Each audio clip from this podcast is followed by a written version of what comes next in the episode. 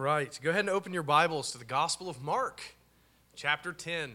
We're going to be in verses 1 through 12. That's Mark 10, 1 through 12. We are finally back to our study of Mark's Gospel. It's been, I think, six weeks uh, since we were there last. Uh, you know, I've learned over the years as a pastor, it's good to take breaks here and there so that I can address topics or issues that I think the church needs to hear. Uh, and I really enjoyed that, those six weeks, and I hope you guys did as well. But now we're back, obviously, to our verse by verse study of Mark's gospel. And as usual, uh, verse by verse studies force us to look at texts that we would not usually choose to study. Um, and this evening is one of those texts. We're going to look at a passage about divorce. Right? And though that this is not a fun topic or a, f- a fun portion of Scripture, we're not here to have fun, right? We're here we're, we're to delight in the worship of God, but we're not here to be entertained. Right? We're not here to have fun. We're here to worship God and hear what He's spoken in His Word. So, this text, while it is not fun, uh, it has been given to us by God for His glory and for our good instruction in righteousness that we might glorify Him. So, we're going to look at it. But one of the big themes of Mark's gospel is that of discipleship. Right? What does it look like to follow Jesus? That's a big question that Mark's gospel, Mark's gospel answers for us. And in our text this evening, we see some of the ethical teachings of Christ concerning what it means to follow him in our marriages. And we see rather quickly, or rather, we will see rather quickly, that Jesus' principles of living in his kingdom are radically different than the ethics and standards of the world. Right? Think about it this way. Uh, this, is, this is how we should think at all times. Uh, through faith in Christ, we've become disciples but not only disciples, we have become citizens of a new kingdom, right? A kingdom that has our primary allegiance, the kingdom of God. And this kingdom has better and higher ways and better and higher laws than the kingdom of the world. Now, you know, guys, uh, you know as well as I do, we live in a culture of do what you want, right? You do you. Right? I hate that phrase. You see it on Facebook all the time. You do you. I use it ironically sometimes, but it's a really terrible way to live. Do whatever you want. There's, there's a line somewhere that people just like to pretend like there's not a line for you do what you want. Can I shoot you? No. Okay, well, I guess you do you is not the best way to live. Um, right? But pe- people seriously think that their personal opinions, desires, and feelings are most important, and that their personal desires, opinions, and feelings are the final arbiter of truth and goodness. Right? That personal fulfillment and doing whatever makes you happy comes first above all else in our culture. You do you. You do what makes you happy. Your truth is your truth, right? All that relativistic nonsense. And because of those general thoughts in our culture about life and having the right to do what seems right in your own eyes, divorce is an absolute epidemic in our day. It, it's really uh, the, the product of such relativistic thinking that you just you do whatever you want to do and you do whatever makes you happy, come what may, right? And your personal fulfillment and your personal happiness are the most important things in life. That is the breeding ground, and divorce is what comes out of it, amongst many other things. Now, for those of us who are younger, uh, we've never known any different, have we? Right? Many, many of us in this congregation, as I look around, almost, I wouldn't say almost all of us, but a lot of us come from broken homes, right? Or come from mixed families um, you know, divorce is actually so prevalent that I remember joking around with a group of friends. Uh, this is the old band that I used to play in with Pastor Stephen. Uh, we, used to, we used to joke around and uh, tease Stephen about being the only one in our friend group whose parents weren't divorced. Right? You know, like back in like the 60s and 70s, like you see movies where like the kid whose parents are divorced, like everyone picks on him like he's the weirdo. We ironically flipped that around and would tease Stephen, be like, oh, I'm sorry, your parents still love each other. And we would tease each other. Uh, our, but we were also, uh, in all reality, we were really glad that uh, Stephen's parents are still married. Divorce is a terrible thing, as we're going to talk about this evening. But divorce is so common that we would make jokes like that. You guys get what I'm saying? Divorce is normal to many of us, it's just part of our society. Right? Many people even expect to get divorced at least once in their lives. I've talked to such people in the store where they come in. I ask them, hey, didn't you get married? And they say, yes, and I've already been divorced, and I'm glad I went ahead and got that first one out of the way so I can find my wife. I've heard that, and some of you probably have as well. But that's not how marriage is supposed to work according to our Lord. His word runs contrary to our culture of permissive divorce for any and every reason. Right? And we, as disciples of the Lord Jesus, are called to be countercultural as we strive to imitate him and fall in line with what he has said in all things, including marriage and divorce. So we're going to look at his word to learn about God's design for marriage. Now, before I begin, uh, I got to say this. Uh, this sermon will not be, I got to stress this, it will not be an exhaustive treatment on the subjects of marriage, divorce, and remarriage. It won't be that right? Mark does not record such a thing for us in these 13 verses. Uh, and I'm mainly going to be sticking with, or rather 12 verses, and I'm mainly going to be sticking with Mark's texts, uh, text and make points that he sought to drive home here. Right? So I'm not going to give you an exhaustive treatise on marriage, divorce, and remarriage. Uh, more than that, it would be impossible to do in one sermon. It would be a series of sermons. Uh, but I say that to say this I'm sure that some of you guys are going to have questions, maybe that I don't answer in this sermon, and I invite you to come and ask me or Pastor Stephen about those questions, usually, especially about remarriage. Uh, we, we, we tend to think that we've got marriage locked down pretty good, but divorce and remarriage we tend to have more questions on. Come and ask me and Pastor Steve. We would love to help you with those questions.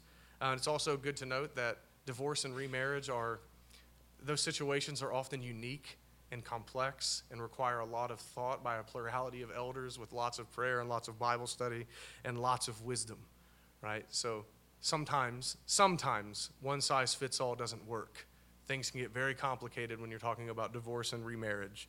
Uh, so, again, please, if you have questions or need to talk or you need counseling, um, or, or you need marriage counseling or anything like that, your pastors are here to help you. So remember that and please come speak with us uh, should, you, should you need to talk. Uh, with that said, now if you would and are able, please stand with me for the reading of the inspired, inerrant, and infallible Word of God. Mark chapter 10, verses 1 through 12. And he, Jesus, and he left there and went to the region of Judea and beyond the Jordan, and crowds gathered to him again. And again, as was his custom, he taught them. And Pharisees came up, and in order to test him, asked, is it lawful for a man to divorce his wife? He answered them, What did Moses command you?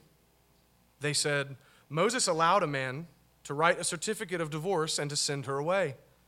And Jesus said to them, Because of your hardness of heart, he wrote you this commandment. But from the beginning of creation, God made them male and female. Therefore, a man shall leave his father and mother and hold fast to his wife, and the two shall become one flesh so they are no longer two, but one flesh. What therefore God has joined together, let not man separate.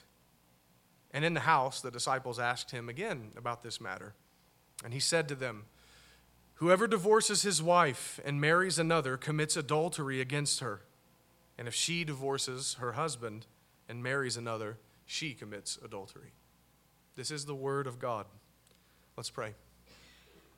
Our most holy God, have mercy on us now, we pray. Help us to gladly receive your word. Help us to think deeply on what you have spoken to us in this text. By your Spirit, open our hearts and minds and make the text as bright and clear to us as the noonday sun. Teach us, Lord. Sanctify us by your truth. Your word is truth. We ask for these things in Jesus' name and for his sake. Amen. You may be seated. And, uh, all right, so some context for us to begin. Right? You'll, you'll remember, or you'll pretend, that the last time we were in Mark's gospel, Jesus and his disciples were having a private conversation in Capernaum. Right? And that, and that conversation had much to do with true greatness in the kingdom of God and some, some things that are related to that. But now, in our text this evening, Jesus and his disciples leave Capernaum and they head to the region of Judea and beyond the Jordan.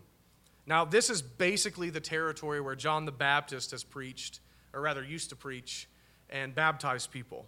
Uh, this is Herod Antipas's territory. Remember that, because that's going to be important here in a minute. Uh, this is the same Herod that had John the Baptist beheaded. But anyway, Jesus has left the region of Galilee, he's left Capernaum, and he's making his way toward Jerusalem, headed for his cross. And as Jesus gets into the region of Judea and beyond the Jordan, Crowds gathered to him, Mark tells us in verse 1. They gathered to him like they always did, and as was his custom, he began to preach to them. In Matthew, in the parallel account, in Matthew 19, Matthew says he begins to heal them as well. A quick note here our Lord was always working, right? He wasn't lazy. He was always busy teaching, healing, preaching. Right? He came to declare the gospel and to actually accomplish the work of the gospel for his people. So he's always busy. But as Jesus is teaching the crowds, the Pharisees come up to him. And remember, the Pharisees hate our Lord. They're the religious elite. They're a people who are full of their man made rabbinical traditions. They're a people who twist Scripture according to their tradition and end up losing the true meaning of Scripture along the way. They twist it to their own sinful desires and end up destroying the text of Scripture, right? So these are the self righteous, legalistic, tradition bound religious leaders of Jesus' day, and they hate him. They hate him and they hate his message, and they're always looking for a way to get Jesus in trouble if they can. And they're ultimately, what their goal is, they're trying to get him killed. And so they ask Jesus a question. Verse 2 And Pharisees came up, and in order to test him, asked, Is it lawful for a man to divorce his wife? Now, there are many reasons that people ask questions. Right? Generally, people ask questions in order to gain knowledge about something, but that's not the only reason you can ask a question. Some of you who have argued with people know what I'm talking about, right? You know how you can try to catch someone with a question? Um, and here, Mark tells us that the Pharisees are doing that. Right? The Pharisees asked Jesus their question, Mark says, in order to test him. That is, they ask him a question in order to try and get him into trouble somehow. Right? That's their goal here. They're trying to set a trap for Jesus. They do this sometimes. Jesus uniformly makes them look foolish when they do this right? But they think that they've thought up a question that's going to get Jesus in trouble with someone or some group, no matter how he responds, right? So that's what they think that they've done. So the Pharisees asked, Is it lawful for a man to divorce his wife? Now, the parallel passage in Matthew chapter 19, verse 3, gives us a little more information that's very helpful to us. In Matthew 19, 3, we read, And Pharisees came up to him and tested him by asking, is it lawful to divorce one's wife for any cause? For any cause. This is the sense of the question that Mark records here. Right? And, how do I know that? Well, historically speaking, everyone in the first century agreed that you could divorce your spouse for adultery. Right? Especially the Jews, who under the Old Covenant stoned adulterers to death. Now, the Romans had taken their right to execute people away, so it had become pretty commonplace in Jewish communities that, of course, if you could have your wife stoned to death for committing adultery, of course you can divorce her. She has broken covenant with you, right? Though the Romans wouldn't allow them to stone adulterers to death because the Romans kind of ran the thing on capital punishment. Um, but again, everyone was in agreement that you could divorce your spouse for adultery. So Mark doesn't seem to care to record that. But the Pharisees are asking if you can divorce your wife for literally any reason. Now, maybe you're asking, um, as I did, how is this a trap? Right? How is this a trap? This seems like a pretty straightforward question. How are they testing Jesus here? Well, I think that there's a couple of ways that they could have intended Jesus to get into trouble, right? And I'll let you choose. I think it's probably a mix of both. Uh, but the first way that this could be a trap is you got to remember where they're at. They're in Herod's territory. Herod Antipas, the same Herod that had John the Baptist beheaded. And the last time someone went around speaking publicly about divorce and marriage, it was John denouncing King Herod's incestuous marriage to his brother's ex wife, who was also his great niece. Remember that? Mark 6, a disgusting event. And John's denouncing of Herod and Herodias' marriage got John beheaded. So maybe the Pharisees, knowing that Jesus has a very strict view on marriage and divorce, right? Jesus has already expounded on his views of marriage uh, in Matthew 5, verses 31 and 32, the Sermon on the Mount. So the Pharisees, knowing that Jesus has a strict view on marriage and divorce, maybe they hope that Jesus will end up saying something that makes Herod angry and will get Jesus executed the same as his cousin John. so that could be one of the ways they're trying to get a trap going. Uh, second way, maybe they're trying to lay a trap. Historically, at this time in first century Judaism, uh, there were two main schools of thought on divorce. Some of you guys have heard of this before, bear with me. There were two main schools of thought here. There was the Shammai school, named after Rabbi Shammai, that taught that a man could divorce his wife only for adultery or some other lewd, sexual, very heinous kind of offense. Right? That's the Shammai school. And then there was the Hillel school, named after Rabbi Hillel, that taught that a man could divorce his wife for literally any reason. Any reason at all. Let me give you some examples provided for us in the Mishnah of why Rabbi Hillel, some reasons he said you could divorce your wife. Hillel taught that if your wife burned dinner, you could divorce her. If she salted the food too much, you could divorce her. If she wore her hair in a way you did not like, you could divorce her. If her breath was bad, you could divorce her. If she spoke so loud that your neighbors could hear her, aka if she shouts at you, you can divorce her. Or if she spoke badly about your mother, you could divorce her. Thank you, Deborah's in the back dying. if, she, if, you spoke, if she spoke badly about your mother, you could divorce her. Another rabbi in the Hillel school, I think his name was Akiba, he went along to say, or he came along and said, you could divorce your wife simply because you found another woman who was more attractive than her. Quick note here do we not live in the Hillel school? We live here, right? Though most people in our country aren't Jews, they follow Rabbi Hillel and they just don't know it. This is where we live. We live in a day of no fault divorce, which is a completely unbiblical concept and one of the worst things that our state's ever allowed to happen. No fault divorce. Give me a break. We live in a day where it is easier to break the marriage contract than it is to break a contract about buying a house or a car. I promise you, it is 10 times easier for you to divorce your spouse than to get out of a mortgage. People believe that you can divorce for any reason or no reason, and they, and they do it.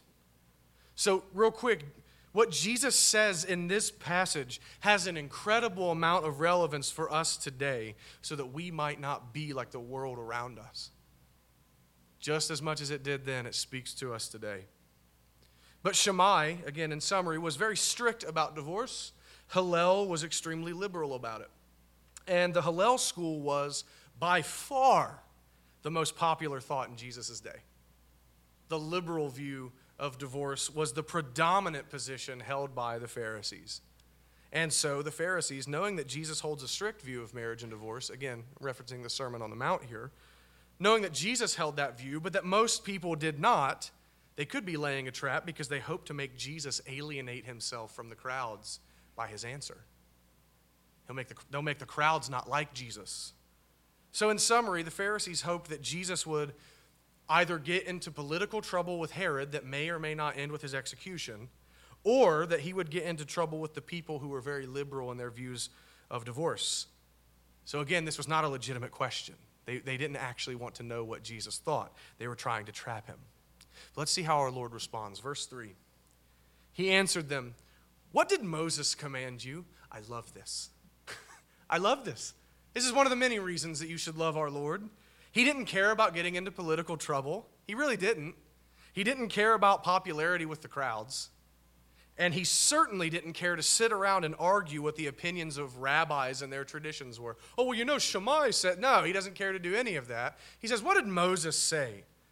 He cuts right through it and he says, What does the Bible say about this? Brothers and sisters, if I could say this, and this is an anachronism, Jesus believed in sola scriptura. Jesus appealed to Scripture all the time. Look all throughout the gospel accounts. When a question is posed to him, whenever a controversy erupts, Jesus always goes back to the Scriptures to settle it. He says, What does the Old Testament say? Right? And that's us speaking from, again, anachronistically. What did Moses say? or it is written, or my favorite, have you not read? Right, you Pharisees who claim to know the scriptures forwards and back, have you not read what Moses said? He always appeals to scripture. Our Lord believed that scripture alone is the supreme and only infallible rule of faith and practice. And brothers and sisters, this is an example for us. We are to be ruled by the scriptures. We are to be ruled by the scriptures, not tradition, as much as I love our Reformed heritage, we are not ruled by tradition. We must check our traditions by the Word. And if they're not biblical, we have to throw them out. We're not ruled by traditions. We're not ruled by the opinions of men. You're not ruled by your own opinions. We're not ruled by a pope. We're not ruled by councils. We're not ruled by our own personal feelings, right? You ever seen people like they believe in sola feels? right? Instead of sola scriptura, it's just like whatever I feel. Right? And we're definitely not governed by what our, our culture and what it says. We look to the infallible and inerrant Word of God to direct us in what we believe and how we live. This is the example that our Lord Jesus gave us in his humanity, and we follow him. So we must do likewise.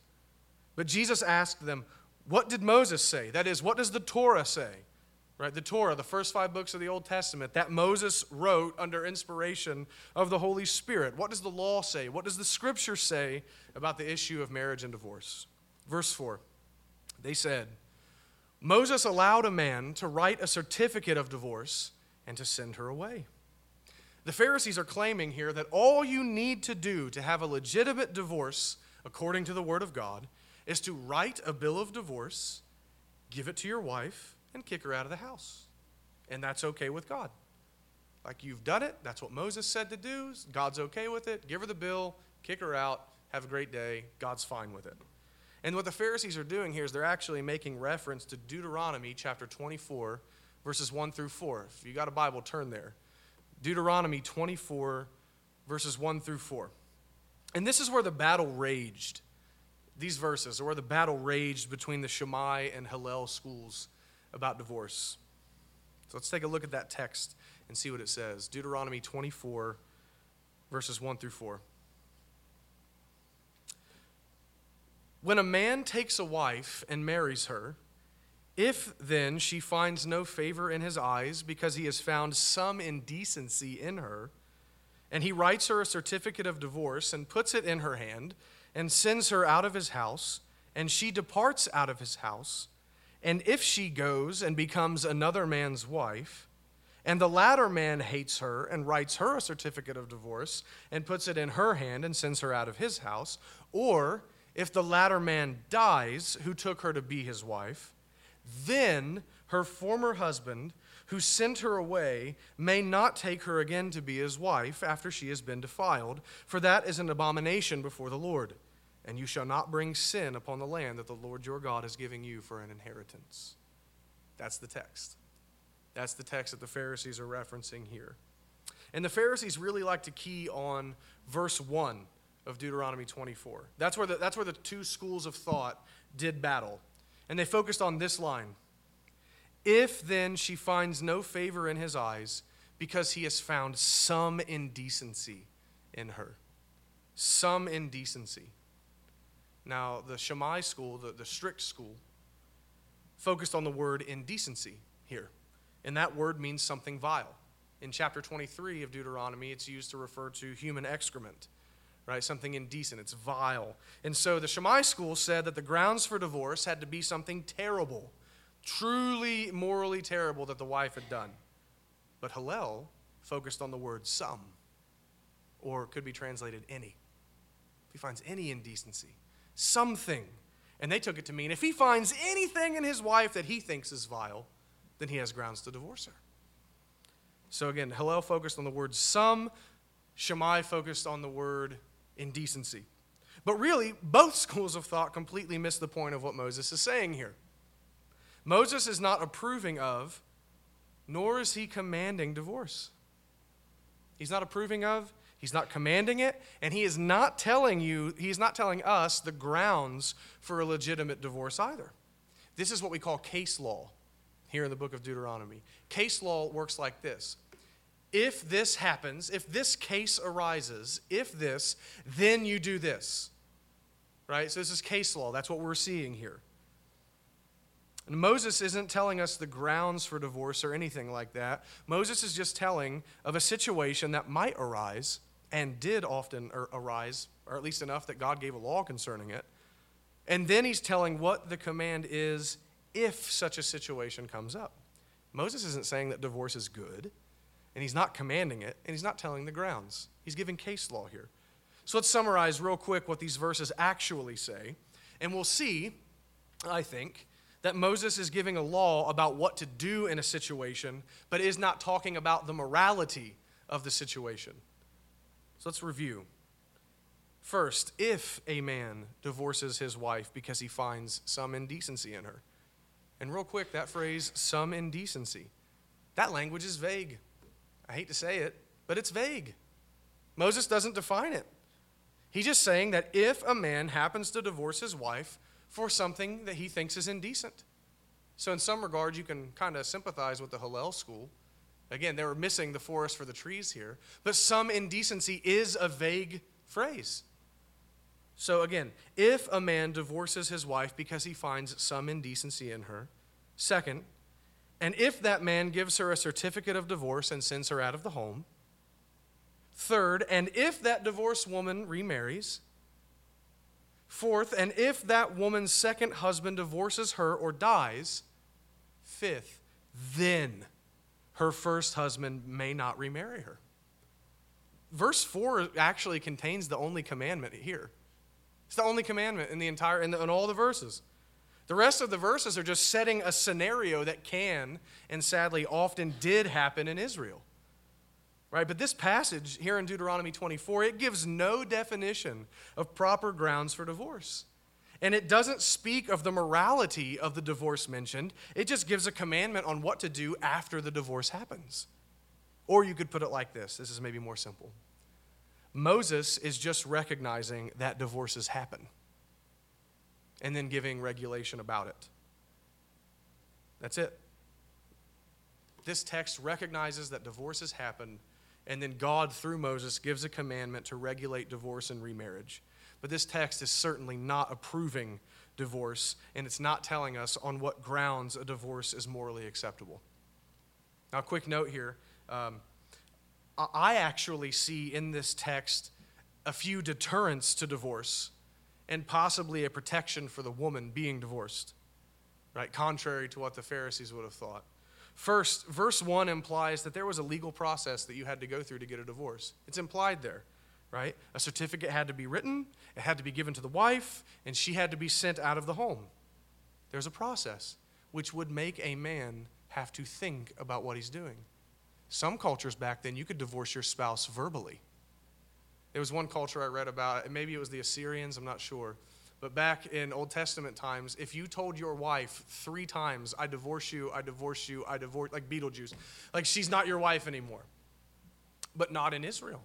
Moses at least implies that there was some paperwork that had to be drawn up, had to be given to her, and she had to leave the home. This would make a man have to think about what he was doing, and he couldn't just divorce his wife in a fit of anger. A second thing I see here if the woman remarried, this would be a deterrent. If the woman remarried, and she would certainly try to find a new husband, if the woman remarried, then the first husband could never remarry her. That's what verse 4 says. The first husband can never remarry her. Knowing that would make this man think long and hard about the whole situation. If I kick her out and she finds someone else, I can never have her back. Is this really what I want to do? Again, it's a deterrent. Third, this certificate of divorce actually protected the woman in some ways. It would exonerate her from any accusation of literal adultery. Adultery carried the penalty of stoning. So once this man kicks her out of the house, if he sees that she's with someone else, he can't say, She's committing adultery against me, because she could pull the bill of divorce out and say, He divorced me, and this certificate says I'm free to remarry. So the woman was actually protected by this law and the prohibition against remarrying her first husband would keep her from be treat, being treated like a piece of property that the first man could pick up and put down over and over again as he saw fit. I think that these verses are a deterrent and a protection, actually. Not saying divorce for whatever reason you want. That's not even the point of these verses. But again, I hope you can see that the Pharisees completely missed the whole point of this text, and they viewed it as a justification for getting divorced for any reason whatsoever. But that is not what these verses are teaching. In fact, the Pharisaical interpretation is a bastardization of the text, and it reveals a sinful heart that desires to contradict God's design for marriage. But let's see now how Jesus responds to such a horrible twisting of Scripture that the Pharisees were proposing. Verse 5 And Jesus said to them, Because of your hardness of heart, he wrote you this commandment. Jesus says that it is because of the stubbornness of sinful man that Moses had to give commandments about divorce. It's because of the fact that sinful people were determined to get divorces. It's because of that that some commandments that regulated it had to be given. It wasn't because divorce is good or always permissible that the commandment was given. It was because of human sin that the regulation of divorce had to happen through the law. Brothers and sisters, sin is always in the mix when it comes to divorce. It's always in there. And quickly, that does not mean that every divorce is always sinful. There are valid grounds for divorce that we're going to get to here in a little while, but sin is always part of divorce. Always. It is because of hard heartedness or stiff neckedness or willful rebellion against God. That is why divorces happen. I want you to see that. This is in part what our Lord is saying here about divorce. It's always the product of sin on the part of one or both parties getting the divorce. It's always the product of sin. There is no such thing as a completely sinless divorce. There is always sin involved that leads to the divorce. I hope we see clearly from this verse that divorce was never part of God's design for marriage. It was never God's design that we would get divorced. Marriage was created by God, but divorce is wholly of man and due to human sinfulness. Marriage is of God, divorce is of man. And divorce is always the product of hard heartedness toward God and spouse. And so Jesus goes on to explain God's purpose and design for marriage now. And he starts in Genesis. He starts before sin ever had entered into the world. And I think, we can argue about this, whenever Jesus asked the Pharisees, What did Moses command you? I think Jesus was referring to Genesis 2 that he's about to quote. They quoted Deuteronomy, and Jesus is saying, It's not the text I had in mind, fellas. Verse 6 But from the beginning of creation, God made them male and female. In the beginning, back in the Garden of Eden, before mankind fell into sin, God made them male and female. That is, them, the two of them. There, is, there was one man and one woman. God did not make multiple men and multiple women. He did not make one man and multiple women. He did not make one woman and multiple men. He made one and one. And so divorce was not even remotely part of God's design. There was no one for Adam or Eve to, to marry if they left each other. There was no one else. And God joined these two together in marriage. Again, there was no one else, and it was beautiful. And God intended it to last all their lives. There was one man and one woman. And that's why Moses went on to say in verse 7 Therefore, a man shall leave his father and mother and hold fast to his wife, and the two shall become one flesh.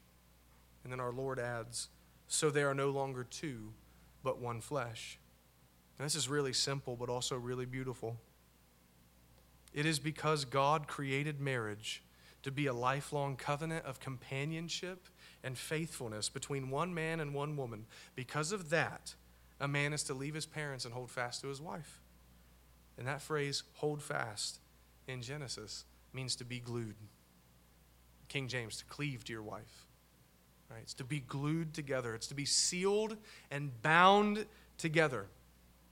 And just for a comparison here, as close as the child parent relationship is, that relationship changes a bit at the point of marriage the child, or rather the two children being married, are now having primary allegiance to one another because they've been bound together in a union that is wholly distinct from every other union they've ever had, any other relation that they've ever had. Even as close as the parent child bond is, this new bond in marriage is closer.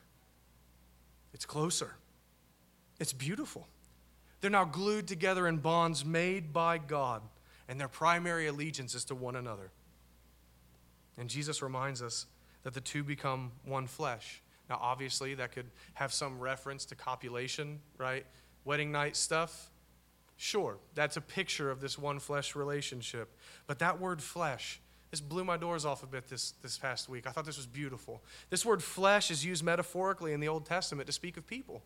All flesh shall, shall see, all people shall see. Right? The, the text Jesus is quoting from in Genesis 2 says that the two people become one person in marriage. That's not just some cheesy thing you hear at weddings. That's actually what the text is saying. There are no longer two people, but there is now one new person. This is beautiful. God takes us. Most of us who are lonely in life, let's, let's, let's be honest. God looked at Adam in an unfallen world and saw that there was no helper fit for him and said, It is not good that Adam be by himself. It's not good for man to be alone. So he made him Eve. For most of us, unless God calls us to celibacy, For most of us, it is not good for us to be alone. Most of us are lonely in life. But then God graciously unites us inseparably to another person. And where there were two in marriage, He makes one new person who are to be together for life, never lonely again, always having their help and their companion. The two become one. They operate as a new unit now, they share life together. When one hurts, both hurt. When one rejoices, both rejoice. When one cries, both cry. When one triumphs, both triumph. When one fails, both fail. They are one. And they are one for life in a covenant of companionship. This is a beautiful gift God has given. And this we must remember. Here's the kicker to all of it this is the work of God. This is the work of God. God makes this union, not man. God has glued the two together in marriage. God has made a new person, not the couple. The, the couple had to consent, yes. The couple had to make the covenant, yes. God did the bonding, God did the gluing. And so Jesus adds in verse 9 What therefore God has joined together, let not man separate. Let not man separate. This is the command. God has joined the two together, so do not separate the two. That's the takeaway here. And note this real quick Jesus does not say that the two cannot be separated. Divorce, even on unbiblical grounds, does legitimately break the union. He doesn't say it's impossible to separate them. He says, don't do it. He says, don't do it. Do not separate those who have been united by God. Do not get divorced. Do not make a mockery of the work of God in marriage. And I think Jesus is speaking primarily to the spouse who would desire to seek a divorce. Let not man separate. So, in other words, and let me just keep it real here for a minute. I know we all like to pretend on Facebook that our marriages are all perfect, right? That's fun, isn't it? Just a lie. it's sinful. I'm obviously being sarcastic. Don't lie. We're going to read the Ten Commandments in a minute. But we all like to pretend that our marriages are just on a 10 all the time. But let me speak to you if that's not actually the case, as I believe it's not the case with hardly anybody. In light of what Jesus says here, if you have divorce on your mind, Jesus says to you, Who are you, oh man, to break apart what God has joined together? Let not man separate. Who do you think you are if you would consider divorce? Remember that. Remember that when you think you want to get a divorce for some frivolous reason. Remember that when, in the heat of the moment, when you're arguing with your spouse, you can feel the words forming in your mouth I want out.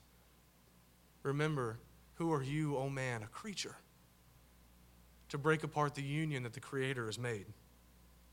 You have no right as a creation to break apart what the Lord God Almighty has put together with His own hands. But we see here in the words of our Lord that divorce is not part of God's design for marriage.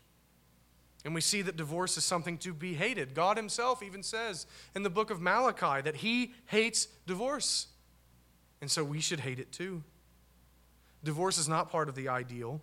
And so, in nearly every single case, in nearly every case, it should not even be remotely on the table in our minds, on our minds or in our mouths, lest we sin horribly against God and spit upon his sacred institution and most holy will for us. But after saying this all to the Pharisees, Jesus and his disciples retire to a house. And in the house, the disciples ask Jesus again about this subject of divorce. Verses 11 and 12. And he said to them, Whoever divorces his wife and marries another commits adultery against her. And if she divorces her husband and marries another, she commits adultery. The disciples, they go back into a house. And Jesus, are you for real about this stuff that you just said? And Jesus doubles down on his original statement to the Pharisees. And he drives it home with even more force, I think. And what we see here in these closing verses of this passage, we see here the general rule for marriage. It is the general rule for marriage. Rather, marriage, divorce, and remarriage. And here it is if you divorce your spouse and do not reconcile with them, when I say reconcile, I mean remarry the spouse you divorced. If you do not do that and you marry someone else instead, you commit adultery against your first spouse. That is the generally applicable rule. That's the rule that we need to keep in our mind first and foremost when it comes to divorce. This is the Word of God. The divorce itself is sinful, and remarriage to another person adds sin on top of sin. The second marriage is one that is begun with an act of adultery. Though I do not believe, just real quick, I do not believe it is perpetual adultery. The words of the text says that they are married. You marry another. You're actually married. But the act of the remarriage was an act of adultery, according to our Lord Jesus. This is serious stuff for us to consider. Divorce and remarriage are serious sin issues, according to Jesus. Marriage is a serious, lifelong institution created by God Almighty, and divorce and adultery are seriously heinous sins. God does not take any of those things lightly. And so we need to consider very carefully and take to heart what our Lord says here, lest we be guilty of horrible sin. So here's how you should view you know, the thought of someone propositioning you sexually makes you shrink back and say, I will ruin my life. You say with Joseph, how can I commit this sin and sin against God? How can I do this horrible thing and sin against God? That's how you should devo- view divorce and remarriage. How can I do this horrible thing and sin against God? We should view it with the exact same kind of disgust. I cannot do that. I will not offend my God this way. That's the same kind of intensity we need to have, just like we would with adultery, because Jesus says divorce and remarriage is adultery. But a quick note here your marriage is precious in the eyes of God. I hope you see that. Maybe it's not precious in your eyes right now, but your marriage is precious. You may consider it a light thing, but God does not. You may right now consider it a burden. Right now, you may consider your spouse a curse instead of a blessing. You may at times wish you were single. But listen to me our God is sovereign, and He sovereignly arranged your life so that you would marry your spouse. And on the day you made a covenant, He glued you together, and it is His will that you remain together. Marriage is precious divorce is awful. And God will hold you accountable to your marriage covenant.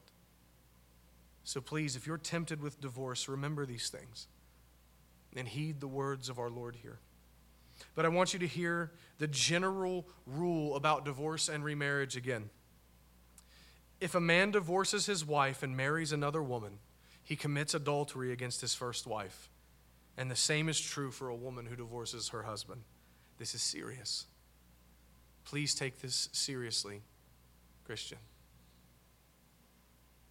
But maybe you're asking yourself, are there any exceptions to this rule? Are there any exceptions? And the answer is yes. And maybe you're thinking, but Mark doesn't tell us of any, right? So what do you mean there are exceptions? Well, remember this real quick. You can state a general rule without, his, without its exceptions, but the exceptions still exist, right? Just throwing that out there. An example you tell a new driver that it is illegal to speed pretty solid advice. Is that always true for everybody? No.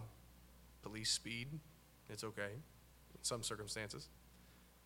Ambulances, firefighters, if you're in an emergency and you're rushing someone to the ER, you're probably not going to get in trouble, right? There are exceptions to the rule, but nevertheless, the general rule stands. It is illegal to speed and you're going to get in trouble. Or a second one you tell someone it's a sin to kill people. Again, solid advice. Some of us need to hear that more than others, right? It's a sin to kill people. Remember that. But there are exceptions like self defense, a just war, and protecting the innocent from murder or grievous bodily harm. Those are all exceptions. Do you need to state all the exceptions in order to say Don't kill people? No. The exceptions are there, even if you only give the general rule. But the exceptions to Jesus' words here in Mark are found in Matthew 19, verse 9, and 1 Corinthians 7, 15. In Matthew 19, we read, Jesus said, again, same setting. Matthew records Jesus saying, And I say to you, whoever divorces his wife, except for sexual immorality, and marries another, commits adultery. It's what we call the exception clause, except for sexual immorality. There's the one exception our Lord gives in his earthly ministry. That is the only reason you're permitted, not commanded, but permitted to divorce your spouse. And that word sexual immorality covers all manner of sexual sin. Right? If your spouse commits some kind of sexual sin or sexual act apart from their marriage to you, then you are free to seek a divorce. And should you get a divorce from your unfaithful spouse, Jesus says that you are free to remarry and the remarriage not be sinful. That's what Jesus says. That's the one exception he gives. And the other exception is given by the apostle Paul in 1 Corinthians 7:15.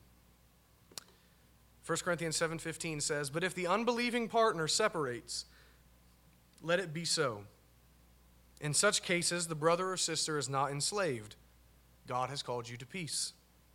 Paul here in 1 Corinthians 7 is referring to a Christian married to an unbeliever. And he says that if the unbelieving spouse abandons the marriage, then the Christian is allowed, or rather, rather the Christian is to allow them to go. And once the divorce is over, the Christian is permitted to remarry another believer.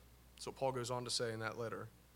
So then we see that the only two exceptions to this rule concerning divorce and remarriage, the only exceptions are one, sexual immorality, two, desertion. That's it. That's it. There are no other biblical grounds for a believer to get a divorce. So then, I want to say very clearly that 99% of all divorces in our day are sinful. Most, most divorces are sinful in our day. And therefore, the vast, vast majority of remarriages begin with an act of adultery.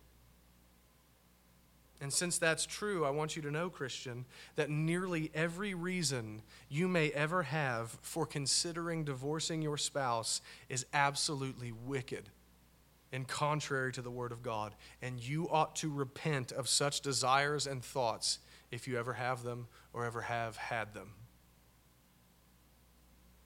Again, I want you to get in your heart what Jesus said. What therefore God has joined together, let not man separate. We have no right to burst apart the bonds that God has established in our marriages, except for the two reasons that God Himself has explicitly given to us. And listen, I know some of you have questions. But what about this? Was this considered desertion? Well, what about some? I get it. Come talk to me later if you've got questions about that. I cannot address them all right now.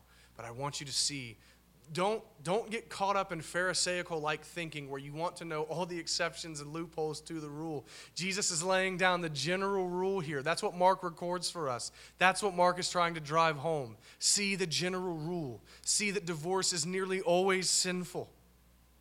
See that you ought to strive to keep your marriage together and glorify God in it. That's what you should take from this. Now, this has not been a fun text to preach. It has not. I'd much rather preach about sovereign grace. And while it maybe has been informative to some of you, hearing a sermon on divorce is not particularly uplifting, is it? Divorce is ugly, it's terrible, and most of the time, divorce is an awful sin against God and man. And so maybe you're left here asking, where is the gospel in this text? Where is the good news in this text? Well, hear me this text reveals sin in the lives of many. Has everyone here been divorced? No. But the desire to be divorced without biblical grounds is an evil desire. Even if it's just in a fit of rage, your rage was sinful, and your desire to leave your spouse in that moment was sinful. This text reveals sin. Getting divorced without biblical ground is sin remarrying unbiblically is an act of adultery. This text reveals sin in the lives of many of us in this congregation. And we must see our sin in order to see the Savior as He is. And so, as this text reveals our sin, we look up and we see Christ crucified, who died for those who are sinfully divorced, who died for our heart sins and our evil desires, who died for the adulterer. We see our sin here and are forced by the Spirit of God to look up and see Christ, who is our righteousness, apart from whom we have no hope because of our desires and our acts. We see our wickedness, and then we look to the crucified and risen Christ, who lived, died, and was raised to save sinners like us. The gospel is in this text, even if it seems hidden, because this text exposes our need for a Savior who will make us clean and make us a spotless and pure bride, fit for God. But even more than that, the gospel is bigger than, than Jesus dying for our sins. It's not less than that, but it's bigger than that. The gospel includes the fact that he gives new life to his people. Right? The old has passed away, behold, the new has come. Here we're reminded that Jesus shows us a better way to live, a way that is better than the selfishness and sinfulness of the world. And we know that we have the covenant promise of our faithful husband, Christ, that he will help us to live as his people. By faith in Christ, we are free from our sin nature that dominates us and leads to so many divorces. And by God's grace, He will give us strength to stay in our marriage, marriages, keep them strong, fix them when they're busted up, so long as we submit to Him and His Word. This is good news. This is good news. Divorce is never inevitable for the Christian. Right? There is always a way to preserve your marriage if both of you are believers. There is always a way to preserve your marriage through faith in Christ, repentance, and submission to His Word. This is good news. We have freedom from sin. This is just one application of our freedom from sin. We have freedom from sin and grace to obey God from the heart, and all of this flows from the work of Christ and his blessings that he purchased for us in his life, death, and resurrection. The gospel indeed is in this text, even if it's under the surface, it's there. But for application, now let me speak to five groups among us, and I will be brief. First, to the married, stay married. Stay married. Drill this text into your heart. Sincerely. What God has joined together, let not man separate. Remember that. Second, to the divorced. If the divorce was your fault, and usually both are to blame in some way, even if not equally. If the divorce was your fault, know that there is forgiveness for you in Christ.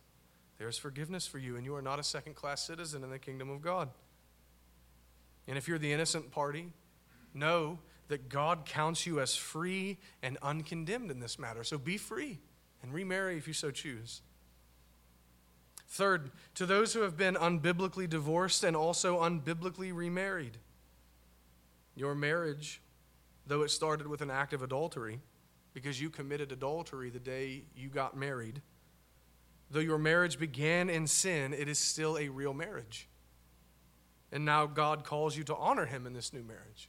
So keep it together for his glory and look to him for help, who loves you and helps you.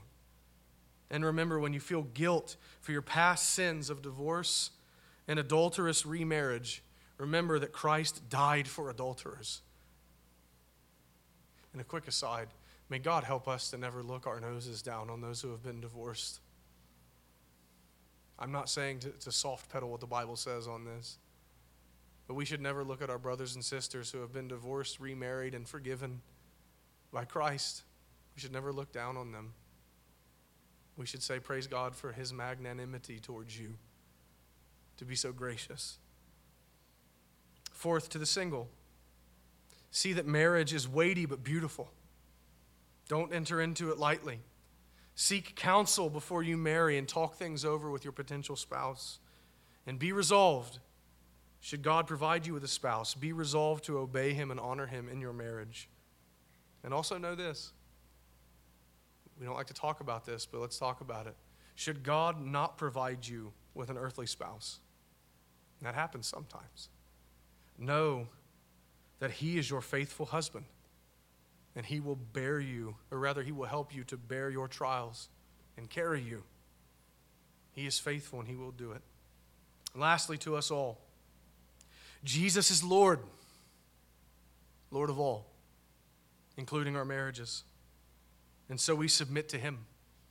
We appeal to Him and His Word to form all of our beliefs and all of our practices. We are His disciples, His followers, His learners, His people. And so we lay down whatever junk advice or junk norms that we have imbibed from our culture. And we seek to be transformed and purified by His Word so that we might think His thoughts and live His way. Jesus Christ is Lord. So we follow Him wherever He leads us. And praise God, He is also our Savior who cleanses us from all our sin. Let's pray. Our great God and Father, we thank you for this weighty text that exposes us. That, that it does, Lord, it does show us the beauty of marriage. It does show us the beauty of your design. But Lord, I, I, would, I have to think that it exposes all of us, at least on the heart level, that we have been sinful in our marriages. If not outwardly sinful, we have been internally sinful. God, I pray that this text would direct us to our Lord Jesus, who lived and died and was raised for us. And God, I pray that by your Spirit you might help us to honor you in how we treat our spouses, in men, how we govern our families, in women, how, we, how they submit to their husbands. God, help us to have good, healthy marriages that stay together and glorify you. We pray in Christ's name. Amen.